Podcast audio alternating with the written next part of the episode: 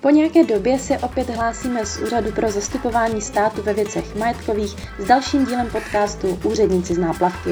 Schrneme si nejzajímavější příběhy z našich sociálních sítí z poslední doby, dozvíte se zajímavosti k historicky první elektronické aukci Bitcoinu, které se nám podařilo prodat v aukci s jedním příhozem, a následně vás čekají perličky z jihlavského regionu, které se dozvíte přímo z úst našeho ředitele z Jihlavy.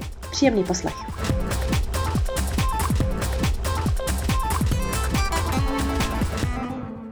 To bude opravdu nabité. Podíváme se na dva příběhy z trestné činnosti, čeká nás jedno opravdu netradiční zvířecí přátelství a dozvíte se, jak to nakonec dopadlo s kapličkou v Habří. V druhé části se zaměříme na jihlavský region. Celkem se tedy můžete těšit na tři hosty. Pojďme si už ale představit první dva z nich, Andreje a Míšu, moje kolegy z tiskového oddělení, kteří v rámci své práce přišli do styku s několika zajímavými příběhy. Ahoj Míšo, ahoj Andreji. Ahoj. Ahoj. Jak se dneska máte? Já se mám výborně a doufám, že stejně dobře se mají i naši posluchači. Na začátku jsem zmínila dva příběhy z trestné činnosti. Jeden se týká jelemnické kašny a hrdinou druhého příběhu je falešný kominík. E, těmito příběhy a jejich zpracování pro naše sociální sítě se zabývala Míša. Míšo, můžeš nám říct, co pikantního se odehrálo u jelemnické kašny?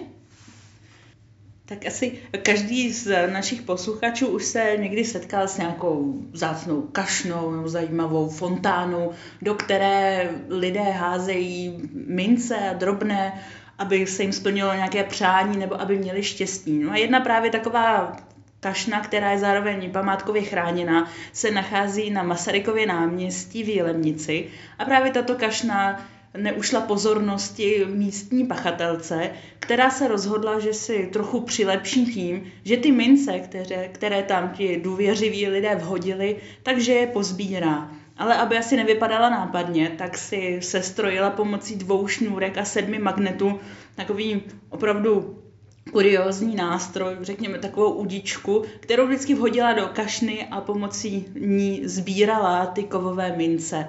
Ať se snažila vypadat nenápadně, tak jejího počínání si všimla policejní hlídka a žena byla za tento přestupek potrestána a tento důmyslný nástroj, kterým tedy vybírala žena mince z kašny, tak připadl našemu úřadu a jelikož se jednalo o bezcený předmět, tak byl našimi kolegy zlikvidován. Tak to byl tedy příběh z Jelemnice. Ty jsi ovšem připravila i druhý příběh, jehož hrdinou je falešný komíník. Co se tedy stalo? Je to tak. Ten příběh se shodou okolností odehrál na Semilsku. Asi pravděpodobně tenhle ten region přitahuje tyhle pachatele jako magnet. Tentokrát byl hlavním hrdinou tohoto příběhu eh, falešný kominík, který se snažil vyřešit svoji neveselou finanční situaci eh, po vzoru hrdiny ze známého českého filmu. Jakoby ale tušil, že by byl jako falešný vrchní hned rozpoznán, tak na sebe vzal kominický mundur a jel se konat toto řemeslo, byť k němu neměl ani vzdělání, ani patřičné zkušenosti. Jeho služby využilo několik důvěřivých majitelů rodinných domů, kteří vždy tomuto pachateli eh, zaplatili zálohu a v některých případech se kominík u nich vůbec neobjevil a ti majitelé, kteří v uvozovkách měli to štěstí a kominík za nimi přišel, tak pak následně jeho návštěvy litovali, protože on svoji práci odvedl velmi neodborně, ledabile a napáchal ještě víc škody, než na tom daném domu bylo. Naštěstí jeho počínání také nemělo dlouhého trvání a za svoje podvodné jednání byl dopaden a od soudu odešel s roční podmínkou a zároveň také s povinností uhradit škodu majitelům domu, která dosáhla téměř čtvrt milionu korun. Padělené komenické razítko následně připadlo našim kolegům v Semilech a ti ho samozřejmě následně zlikvidovali. Tak to byl tedy druhý příběh z trestné činnosti. Teď se ovšem tematicky a vlastně i geograficky přesuneme úplně jinam. Po příběhu z Jelemnice a ze Semil se přesuneme do Kolína. Andrej se nedávno dostal k jednomu hřejevému příběhu zvířecího přátelství. Eh, Andrej, můžeš nám říct, jak se mohou vůbec zvířata dostat do péče Úřadu pro zastupování státu ve věcech majetkových a jaké zvíře nám připadlo v tomto případě? Ano, zvířata se do péče našeho úřadu dostávají v zásadě dvojím způsobem. Buď e, jsou zabavená původním majitelům, protože se o ně starali špatně a zvířatům hrozila nějaká újma na zdraví. A nebo e, pokud jejich majitelé zemřou a nemají žádné dědice, tak připadnou stejně jako další majetek takových osob našemu úřadu. V obou případech se snažíme zvířatům najít co nejrychleji nové domovy, e, ve kterých by mohli dál spokojeně žít. V tomto konkrétním případě se jednalo o poníka, který byl právě zabaven Eh, svému majiteli kvůli nevhodnému chovu, protože jeho majitel ho špatně krmil a měl na pozemku rozmístěny čelistěvé pasti, do kterých se poník mohl dostat a těžce se zranit. Eh, poník eh, si velice špatně zvykal na další osoby v záchranné stanici u Poděbrat, kam byl umístěn, ale podařilo se poníka sklidnit přítomností černého beránka, se kterým se zpřátelil. Stala se z nich taková nerozlučná dvojice proto záchranná stanice požádala náš úřad o trvalé svěření poníka, čemu jsme s radostí vyhověli. Takže poník nakonec má nový domov, nicméně máme v naší péči další zvířata, která svůj domov stále hledají. Tuto nabídku naleznete na našem webu www.nabídkamajetku.cz. Kromě zvířat zde ovšem nabízíme různé movitosti i nemovitosti v elektronických aukcích nebo dražbách. Nově tam máme také položku virtuální měny. Andrej, můžeš nám říci něco více o prodeji bitcoinů?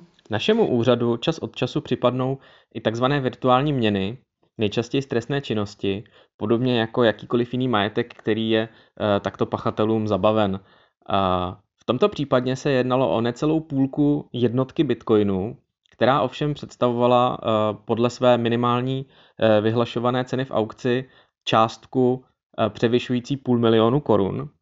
A v tomto případě se jednalo tedy o bitcoiny, které propadly ze soudního řízení, ve kterém byly odsouzeni tři pachatele, kteří kradli údaje z kreditních karet a nakupovali za ně po internetu nejrůznější věci sloužící k jejich obohacení.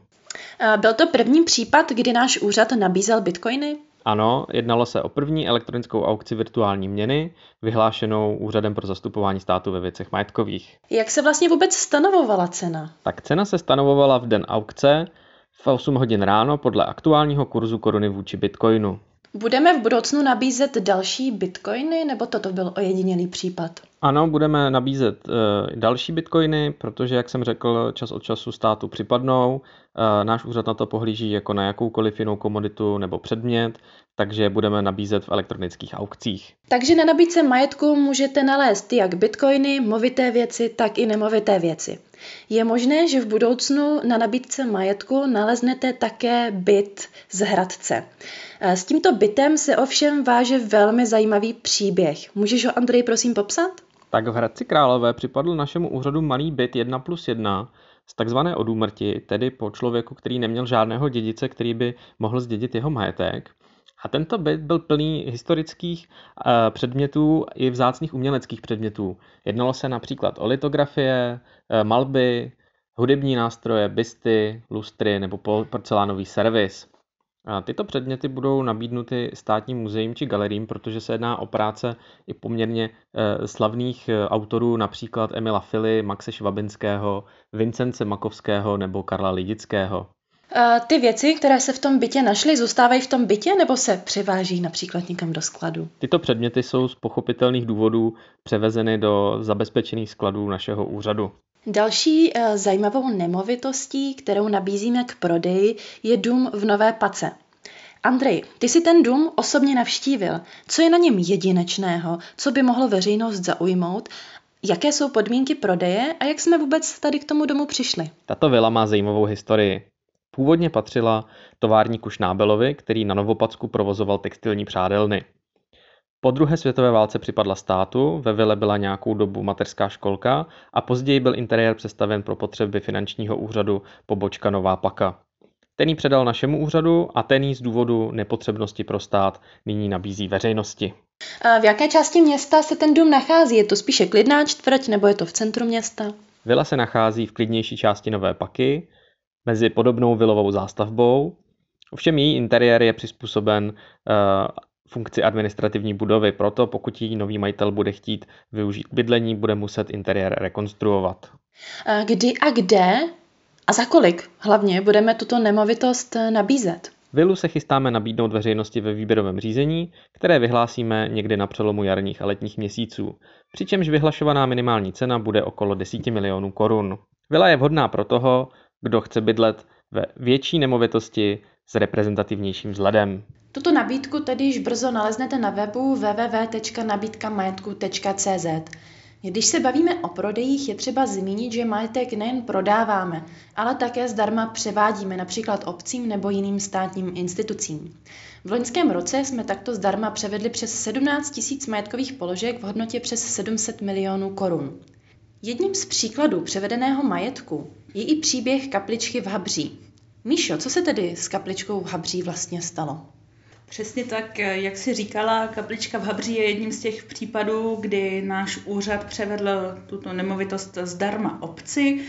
Kaplička, která je zasvěcena svatému Vítu, se nachází v chráněné krajinné oblasti Blanský les na Českobudějovicku a tuto kapličku na konci 19. století postavili místní obyvatelé na místě původního poutního kostela svatého Víta.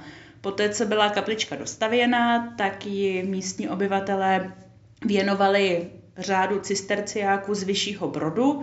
Těm však byl veškerý majetek, včetně tedy této kapličky, po druhé světové válce skonfiskován a připadl státu.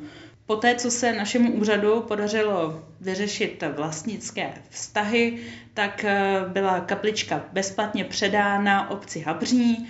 Podle našich informací má obec v plánu kapličku zrekonstruovat a využívat ji bohoslužbám a nebo jiným kulturním účelům. Nyní se přesuneme s naším podcastem do Jihlavy. Vítám zde pana ředitele našeho jihlavského pracoviště, pana Otukováře. Dobrý den. Také přeji vám i posluchačům dobrý den. A kolik položek majetku vlastně vůbec na vašem pracovišti ehm, spravujete? Myslím, že třeba veřejnost si to někdy nedokáže úplně představit, kolik té práce tam eh, vlastně máte s tím majetkem. V současné době spravujeme více než 1300 majetkových položek, které postupně pronajímáme, předáváme jiným organizačním složkám státu či samozprávě, a nebo i prodáváme. Z oblasti prodejů bych se chtěl o některých zajímavých rád také zmínit. Z poslední doby to byl například prodej formou aukce v elektronickém aukčním systému provozovaného naším úřadem, kdy se jednalo o prodej zhruba 8 kg cihliček ze stříbra a 340 gramů zlatých plátků, které jsme získali v rámci trestního řízení. V této aukci účastníci učinili v obou komoditách 42 příhozů a celková aukční cena se vyšplhala přes 786 tisíc korun.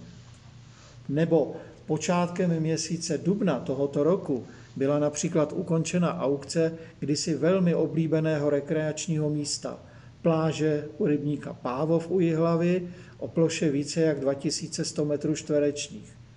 Vyvolávací cena byla téměř 1,5 milionu korun a v tomto kole se žádný zájemce aukce zatím bohužel nezúčastnil – takže ale budeme v brzké době tuto lukrativní nabídku opakovat.